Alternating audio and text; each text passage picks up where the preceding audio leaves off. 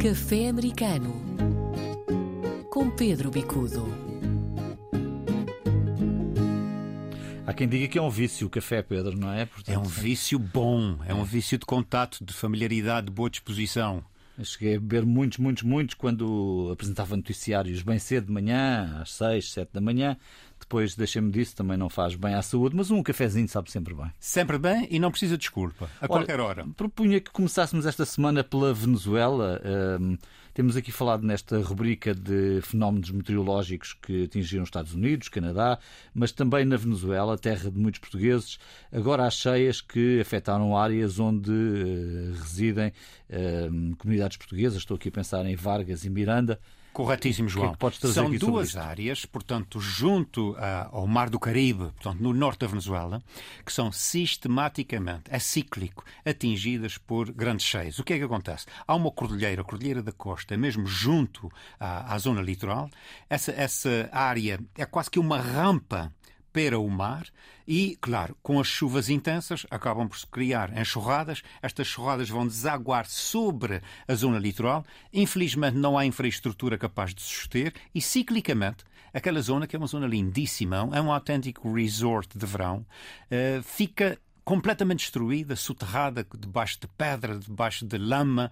Eh, as pessoas morrem. Cá está, voltamos a ter várias fatalidades, eh, dois portugueses, pelo menos, entre as muitas fatalidades, mas, sobretudo, a destruição de todo um pecúlio, de toda a vida das pessoas. Os portugueses na Venezuela e nesta zona estão muito ligados ao pequeno mercado, às mercearias, à padaria, e, portanto, a destruição dessa infraestrutura é a destruição autenticamente de vidas inteiras. Hum, claro.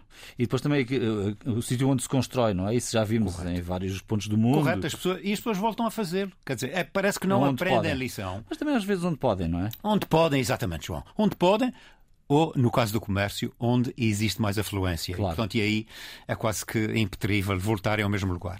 Presumo que iremos falar, falar muitas vezes neste café americano de eleições intercalares nos Estados Unidos.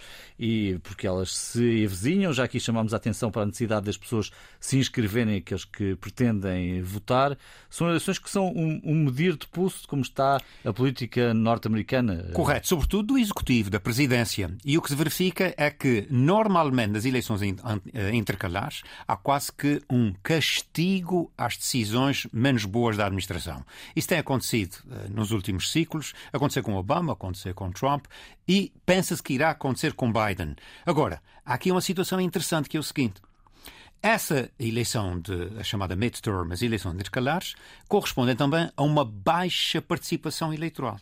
Porquê? Porque nas eleições presidenciais existem grandes investimentos a nível de publicidade, há toda uma motivação para votar, há quase que um destino do país a decidir. Nas intercalares, não. É apenas legislativo, se bem que, em alguns Estados, haja também executivo do ponto de vista do governador, vice-governador e outros. Bom, o que é que nós estamos a verificar? Agora, com o acirrar da agenda política, por um lado, os conservadores eh, que estão a apoiar medidas contra o aborto. Por outro lado, a situação económica que tende a piorar, sobretudo com a inflação, subida de juros. Pronto, há aqui vários fatores que têm acirrado eh, a condição e a, política e pressupõe-se que este acirrar vai motivar mais pessoas a participar. Portanto, tem um lado positivo, que é a maior participação democrática nas eleições.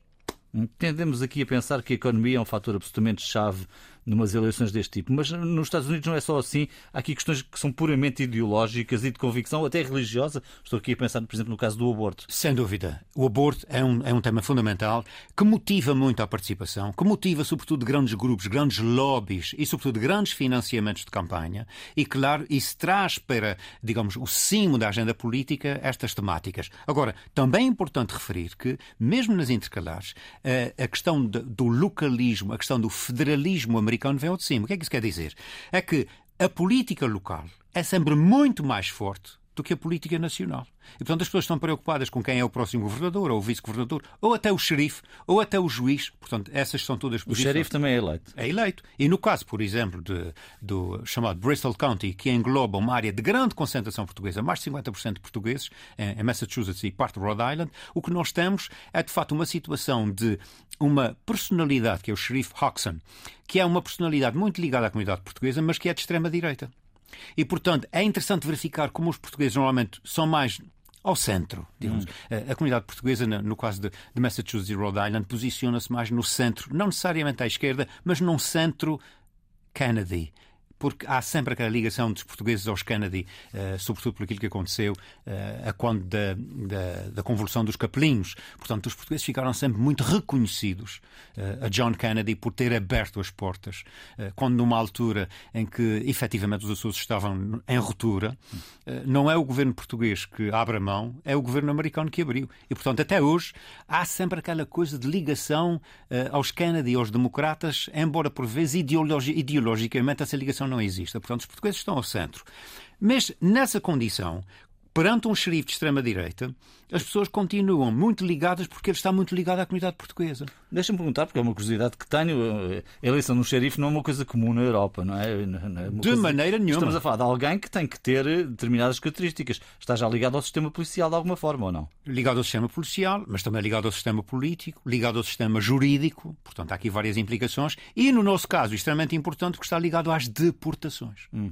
Portanto, é uma agenda que tem implicação direta com a vida dos portugueses. E não só portugueses, calverdianos, angolanos. Bom, uma buzina dela para aquilo que está a acontecer na Bermuda com as cartas de condução. Uh, também, para mim, que não conhecia este tema, uh, fico algo surpreendido, mas há aqui um, um, problema com as cartas de condução dos um portugueses problema. da Bermuda. E dos bermudenses em Portugal. E o que acontece, João, não é um problema novo. Eh, eu lembro-me que há quatro anos atrás eh, já havia essa disputa. Aliás, desde 2016 que há discussões entre o Governo Regional dos Açores a tentar motivar o Governo da República para chegar a um acordo com a Bermuda. Nunca se chegou. E o que é que acontece? Os portugueses não podem guiar na Bermuda e os bermudenses não podem guiar em Portugal. Se chegar uma pessoa da Bermuda a Portugal e quiser alugar um automóvel, não pode. Bom, isso é um contratempo. Pode, não pode é conduzi-lo. Eh, nem, nem, sequer pode alugar, porque hum. tem, a carta de condução não é reconhecida, quer dizer, nem sequer pode alugar. Mas é, é, é, um obstáculo significativo, porquê? Nós pensamos em Bermuda em termos de área de imigração. Não é, é muito mais do que isso. 25% do, do, da população da Bermuda é de terceira, quarta, quinta geração portuguesa. Portanto, há muitos bermudenses da ascendência portuguesa que escolhem vir a Portugal, que escolhem entrar na Europa por Portugal. E nós estamos a bloquear a entrada dessas pessoas. Uhum. Eh, conduz já agora pela esquerda ou pela direita na Bermuda? Na Bermuda pela esquerda, é, é, é inglês, é parte da Commonwealth. Portanto, estamos aqui a falar, das, segundo as tuas notas, de 65 mil pessoas 25% dos População total, 65 mil é a população total da Bermuda. Eh, um quarto desta população, um em cada quatro, são ou portugueses ou de origem portuguesa. Hum. E, portanto, há aqui uma ligação muito grande entre Portugal e a Bermuda, uma ligação histórica, uma ligação continuada, uma ligação reforçada pela imigração e, claro, por laços de sangue, por laços de história, por laços de família. E, portanto, temos este problema já de há bastante tempo, uh, um diferente nas cartas de condução.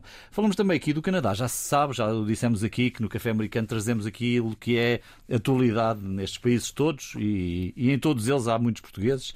Canadá, obviamente, também. Uh, Canadá, onde está a aumentar a Covid. Está a aumentar a Covid e é o grande receio de agora no inverno, uma vez que as pessoas ficam mais fechadas e fechadas em espaços comuns, o que acontece é que há uma maior proximidade e, pronto, e a possibilidade de contágio aumenta. Por outro lado, tem havido quase que uma especialização das próprias variantes do Covid e agora o Omicron apresenta-se como um potencial para uma nova epidemia e está a preocupar muito a saúde pública no Canadá e eu creio que também na Europa. Portanto, não é uma questão específica do Canadá. No caso do Canadá, e nos casos dos países frios, acentua-se essa situação porque as pessoas deixam de estar no exterior, ficam em espaços comuns e no espaço comum o contágio é muito maior. Claro. Uh, bom, os ouvintes sabem que tu és residente habitual nos Estados Unidos, embora estejas agora numa, por uma época aqui uh, em, em, Lisboa. Uh, nos Estados Unidos, a última visita que fiz foi há muito pouco tempo e sentiu-se que o Covid também era uma coisa. algo que ficou ali. Passado. Bom, e é bom que assim seja. Mas é bom também que as pessoas mantenham essa consciência a nível de saúde pública de que o perigo existe e de que uh, poderá voltar a acontecer e esse poder voltar a acontecer tem a ver com as variantes. Facto, houve um grande progresso do ponto de vista da saúde pública, da prevenção, das vacinas, eh, até mesmo dos cuidados que nós passamos a ter. Portanto, nós estamos muito mais educados, muito mais alerta e, e eu diria que, do ponto de vista da infraestrutura da saúde pública, nós estamos muito mais preparados. Agora, voltar a uma situação de epidemia seria um desastre completo. Hum. Mas o que aconteceu nos Estados Unidos, nomeadamente conheces bem, eh, para se passar de um determinado ponto para, para este, em que, embora nos, nos transportes públicos se diz é obrigatória a máscara, mas na verdade ninguém usa. Ninguém usa, eh, eh, olha, o único lugar, usa. ou quase ninguém. As farmácias ainda o exigem. Nós estamos dos transportes públicos. Exato. Mas o, o que acontece no caso dos Estados Unidos é que há, primeiro, houve sempre uma rejeição a ter que utilizar aquilo que o, o, governo impõe. Portanto, os Estados Unidos são um país de tradição uh, muito pessoalizada, quer dizer, não há um sentido. O sentido de Estado é um sentido e de governo é uma coisa muito mais difusa. É alguém que está longe, é alguém que tem um efeito minoritário sobre a vida das pessoas. O sentido de governo é autárquico. Uh, o, o, governo da, da, da, Câmara Municipal, o governo da vila, o governo local, este sim tem impacto e é consequente. O governo federal é assim uma coisa que as pessoas falam, é quase como nós a falar do governo europeu. Falamos de um governo europeu distante, que financia projetos, que é importante no apoio às atividades fundamentais da economia. Mas no dia a dia, Ninguém fala do governo de Bruxelas. No dia a dia, ninguém diz: pá, eu tenho um problema que tem que ser resolvido em Bruxelas. É resolvido aqui, em Louros, em e, Coimbra. Portanto, os, os, cidadãos tomam a sua decisão. Os cidadãos tomam as suas decisões. É um sistema, eu diria, muito mais pessoalizado e eu creio que isso justifica, de alguma maneira, o facto das pessoas também se querem libertar de tudo quanto seja uma imposição.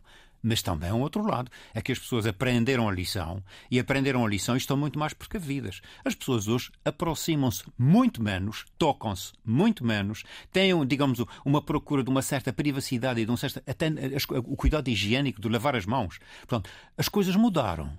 E sem dúvida nenhuma que nós estamos muito melhor preparados para a, a possibilidade de uma infusão. Mas eu, creio que é importante ter em atenção uh, essa possibilidade. Bom, vamos depois desta conversa terminar o nosso café americano. Pedro Bicudo volta aqui para a semana com outras notícias, outras histórias. Até lá, fique bem, bom café. E muita saúde. Até à próxima. Café americano com Pedro Bicudo.